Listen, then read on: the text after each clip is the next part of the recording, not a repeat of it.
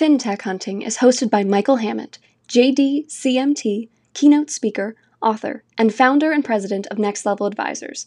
Join Michael as he seeks out tech visionaries, leading lenders, trailblazing executives, and other financial influencers to bring you actionable insights and lead generation tactics, all centered around industry greatness and success. Be recorded. Ladies and gentlemen, welcome to a new episode of the FinTech Hunting Podcast. We'd like to thank our sponsors Insellerate, FinLocker, FSG Enterprise Solutions, and Next Level Advisors. Well, listeners, you are in for a treat today. We have a very special guest. This is an industry veteran, someone who has incredible knowledge and expertise, has built companies, has delivered some incredible innovation to the mortgage market. Please help me welcome Patrick Stone. He is the executive chairman and founder of WFG. Patrick, welcome to the show. Thank you, Michael. It's a, it's a pleasure to be here.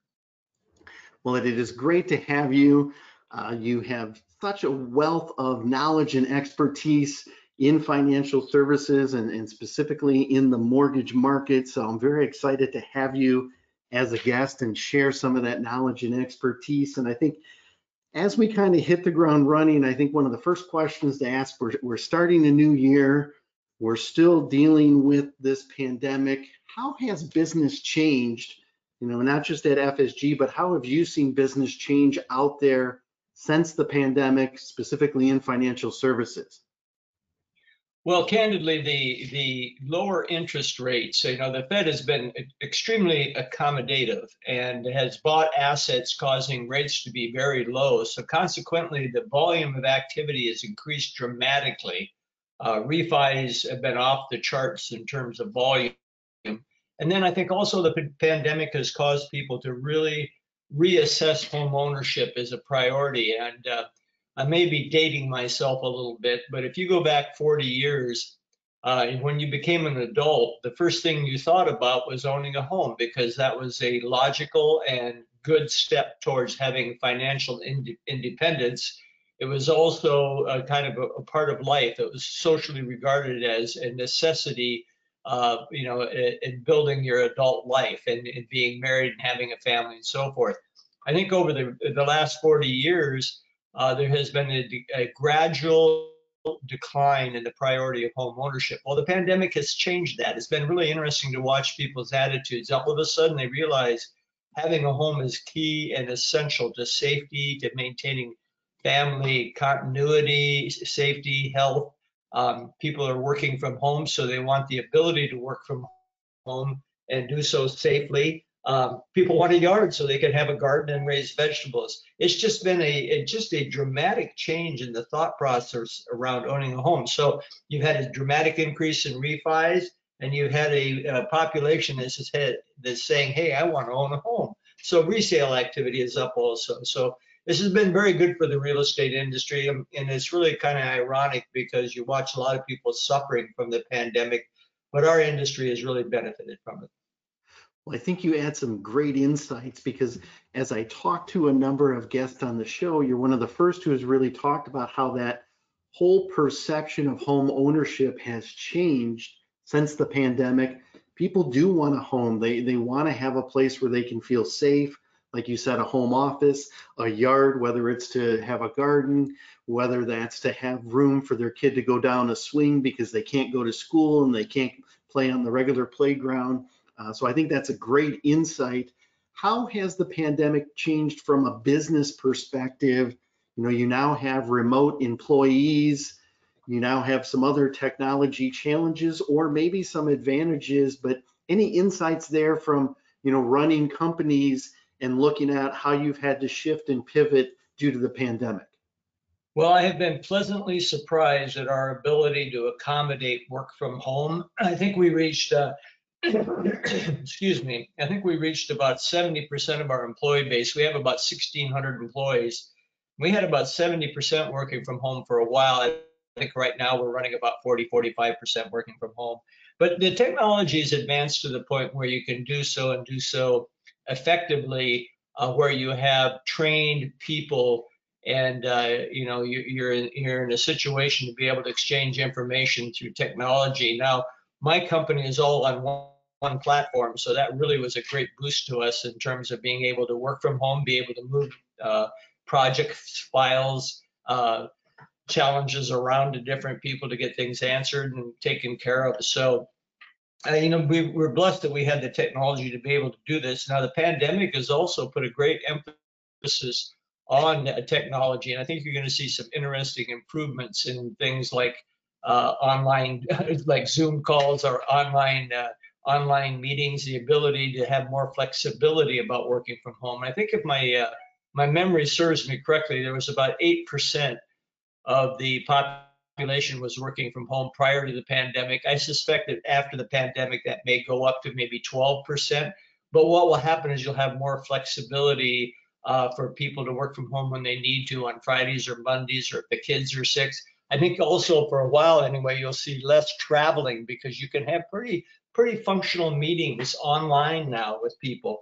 Um, getting back down to a little bit more basic level in terms of being able to service our clients, um, you know, we've seen an increase in uh, remote uh, RON, remote online notarization, uh, remote in-person notarization. That's probably even more prevalent. Uh, we're seeing a, a, lot of interest in e-closing. Um, and you're seeing people really starting to engage in how can we make the process better? How can we use technology? Um, not to get too far afield, but one of the things we've done as a company is we put a lot of uh, time, effort, and resource into our My Home products, which are focused on creating integration between the players in the industry and also statusing the people in the industry so you have less less phone calls, less wonderment about where you are. People are not in the dark. Uh, people can exchange information uh, through integrations as opposed to having to replicate and rekey data constantly, which has been kind of a kind of one of the downfalls of our industry for for quite a while. Absolutely. And before we drill a little bit deeper there, I think you make some uh, wonderful points. You know, and I think as an industry as a whole, the mortgage industry was much better prepared for these events, being able to keep the industry moving forward at historically low rates, historically high volumes, and doing it with remote workforces is really a testament to where technology has come in the industry. And it sounds like you guys have done an exceptional job of not missing a beat, being able to provide the ongoing services that your clients need uh, during these very challenging times, but also times of, of great opportunity in financial services. I want to dig a little deeper because you talked about some of the technology, but tell me a little bit more of some of the ways that FSG is leveraging technology in the mortgage lending space and what are some of the areas that you find that people are really demanding technology? You had mentioned, you know, remote notarization, but what are some of the other areas and some of the other technologies that have really grown for you, for you guys during this pandemic?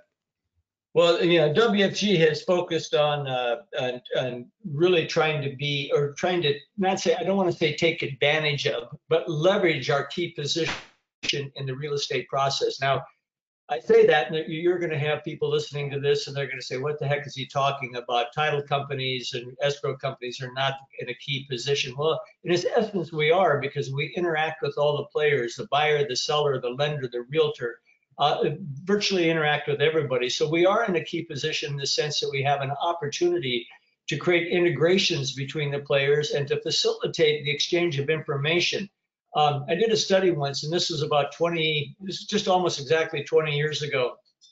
And we, uh, we looked all over the country and tried to determine how many times uh, the individual's name and property address or legal description were entered during the closing process. And what I'm talking about is by all the different players, the lender, the appraiser, the inspector, excuse me, the title company, the realtor.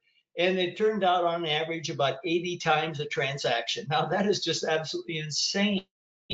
And you think about how long it takes to close. One of the things that happens is that you have people doing the same thing over and over again. So I think the pandemic and the emphasis on technology has opened the door now to trying to create more integrations uh, trying to, you know, one of the things we're trying to do with my home is to get, you know, to create more of a data vault so the information is entered one time, uh, statusing people automatically out of the closing so that everybody knows what's going on, not left out in the dark.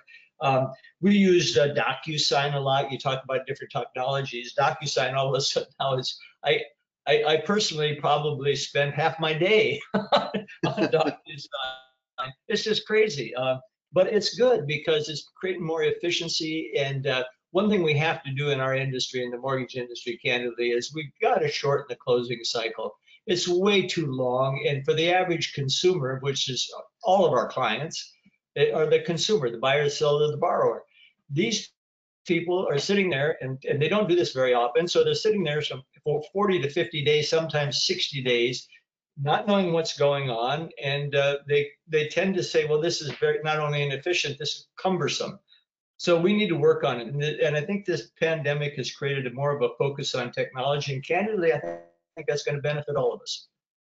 Well, and you make some wonderful points and want to touch upon some of those and drive a little bit deeper. I think one of the keys that you guys are doing is you're bringing all of the parties to the table and it's really fostering and enhancing those relationships and then being able to leverage technology so like you said you don't have to send out individual alerts alerts are instantly sent out it creates greater transparency and especially for the borrower who doesn't go through this process every day and it's intimidating and a little overwhelming uh, it's a stressful time they're trying to possibly sell one home, buy another home. They got to line up the movers. It's a stressful situation. And then you throw all of these mortgage terms, documents in front of them, and it can be overwhelming. And I think with you providing a very powerful tool that connects all of the entities and creates that transparency throughout the process, it now starts knocking down some of those barriers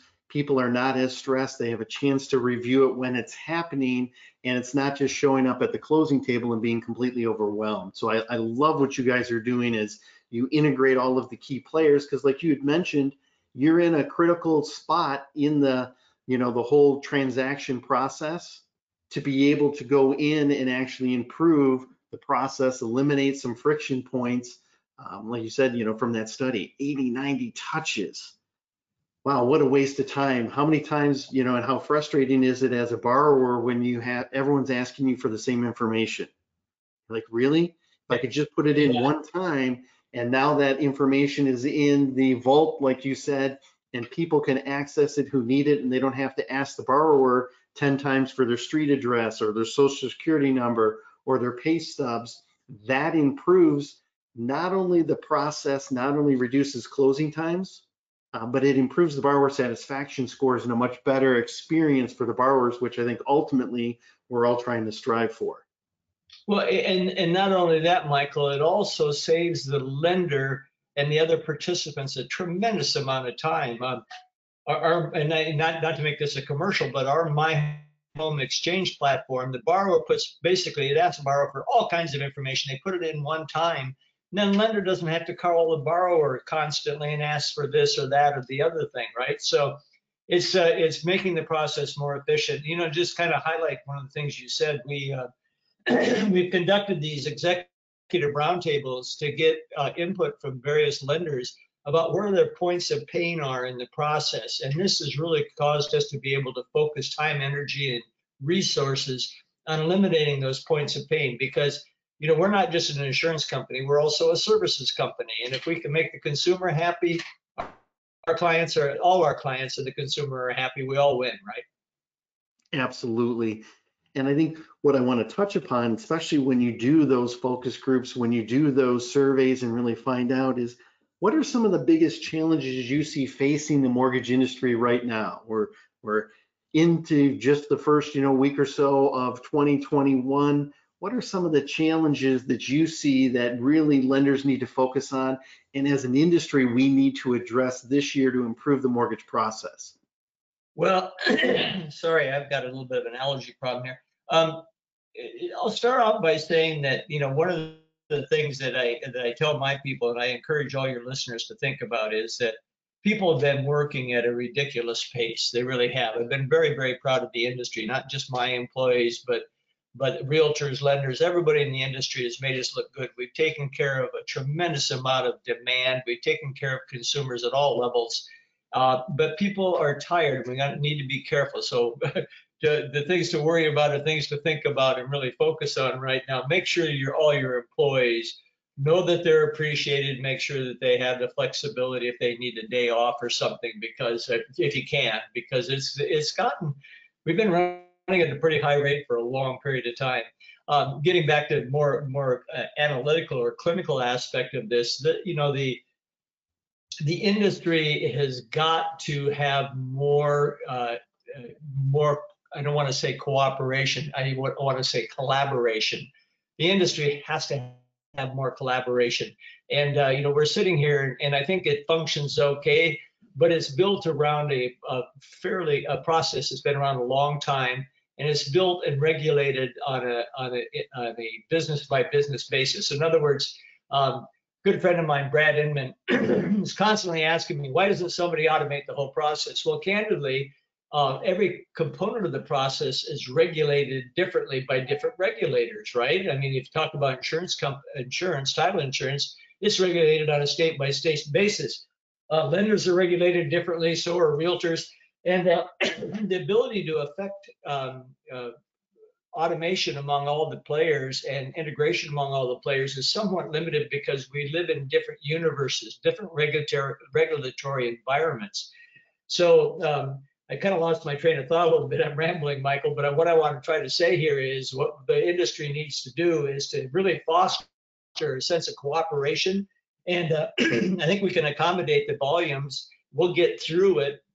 If we pay attention to our employees, we'll get through it. But I don't think the volume is going to go away very quickly. I mean, it's going to be very busy in the first quarter on refis.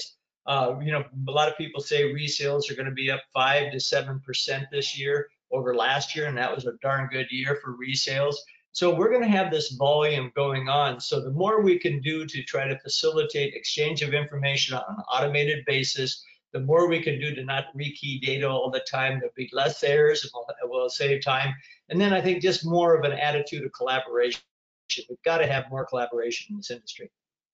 Excellent insights. And I think as I've interviewed so many people on this FinTech podcast, I love the point that you made about some of the hurdles and roadblocks are we're operating in different universes trying to streamline and automate the entire mortgage process.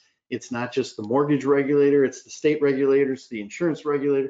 There's so many moving parts in that. And to your point about the need for collaboration, the need to come together and be able to share the information and, and do it in a very seamless and transparent way is going to be what helps move this industry forward. So thank you for those insights. Greatly appreciate that.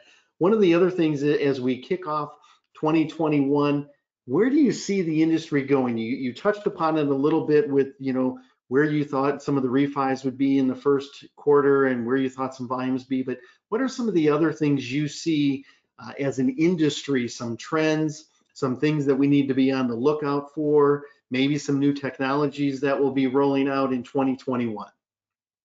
Well, you hear a lot about automated and uh, you know autom automated uh, intelligent AI and and the use uh, the use of AI to facilitate processes. And I think you're going to see a lot of uh, continuing noise in that area. But one of the things that most people don't understand is that the database uh, upon which we we conduct our, our transactions, the underlying uh, geodetic surveys in the western part of the United States, or or the compilation of all the address-based uh, data back east, is different in a lot of different places and not uniform and not consistent. So um, AI has a has some applicability, I think, um, I do believe, however, that it's somewhat limited because of the different databases and also uh, the inability to access all the information online. So you will see more application, but I'd be careful there.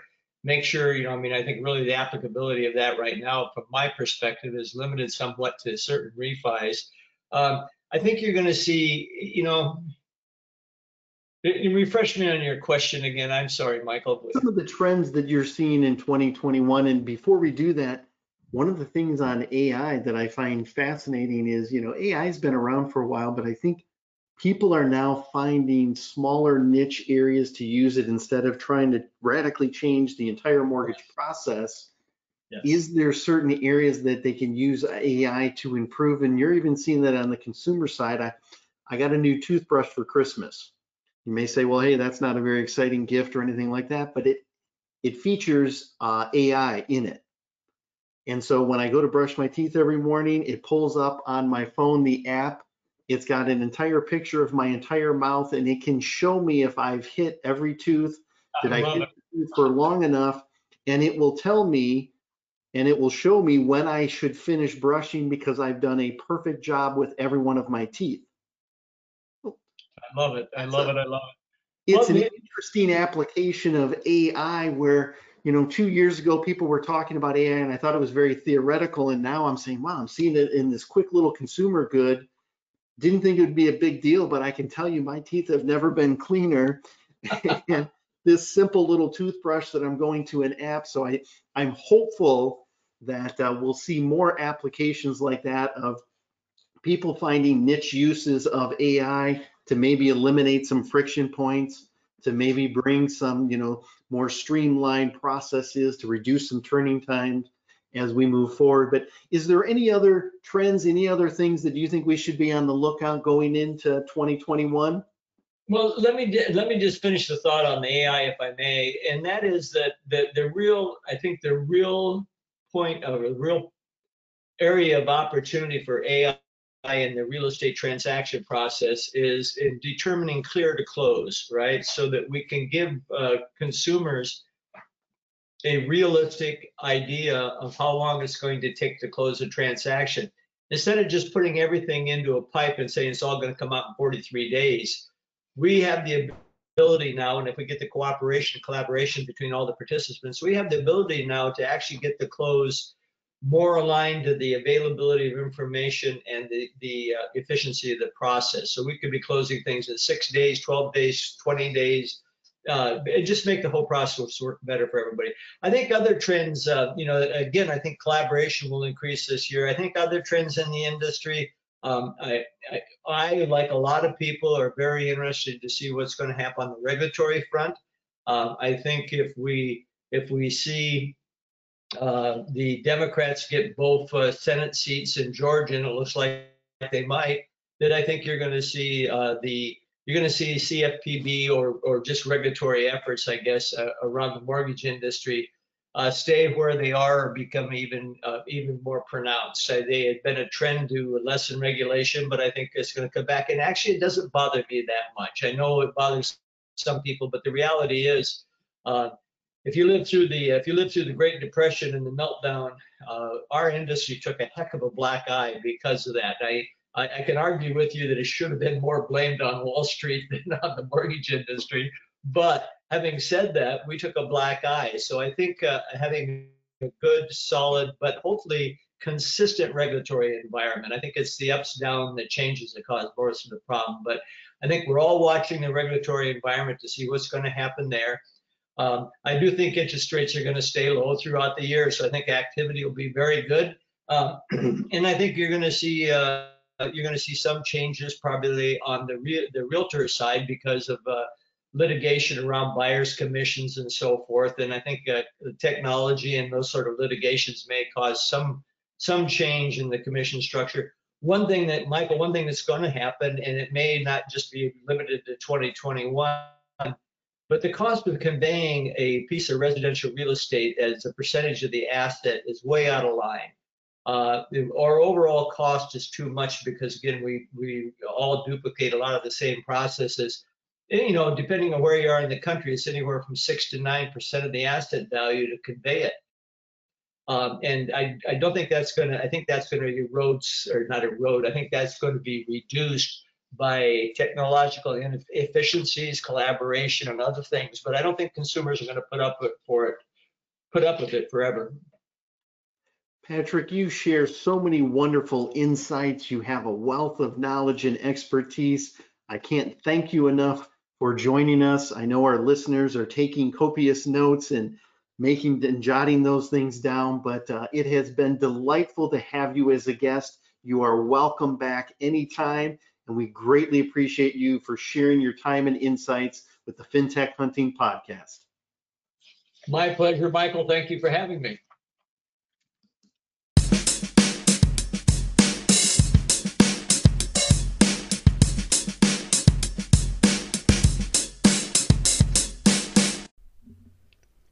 Are you looking to close more loans in 2021?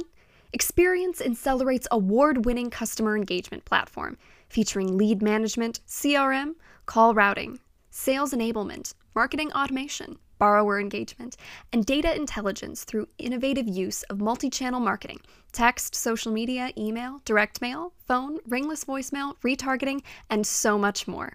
Incellerate, helping lenders close more loans through better borrower engagement. Schedule your personal demo today at Insellerate.com.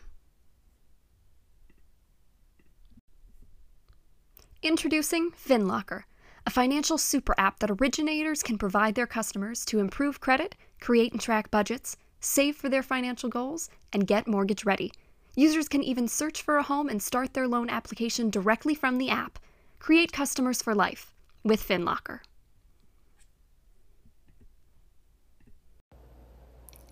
Are you struggling to keep up with record origination volumes? From property valuation and appraisal to title insurance and closing services, WFG Enterprise Solutions provides flexible mortgage origination services that address your organization's needs head on. By taking the time to understand how you run your business, WFG can create solutions that save you time and money on every transaction. That's why WFG consistently earns Net Promoter's world class ranking for customer satisfaction. Innovative solutions, world class customer satisfaction. Get to know WFG today at WFGLS.com. FinTech Hunting is brought to you by Next Level Advisors. Next Level Advisors, where businesses come to grow.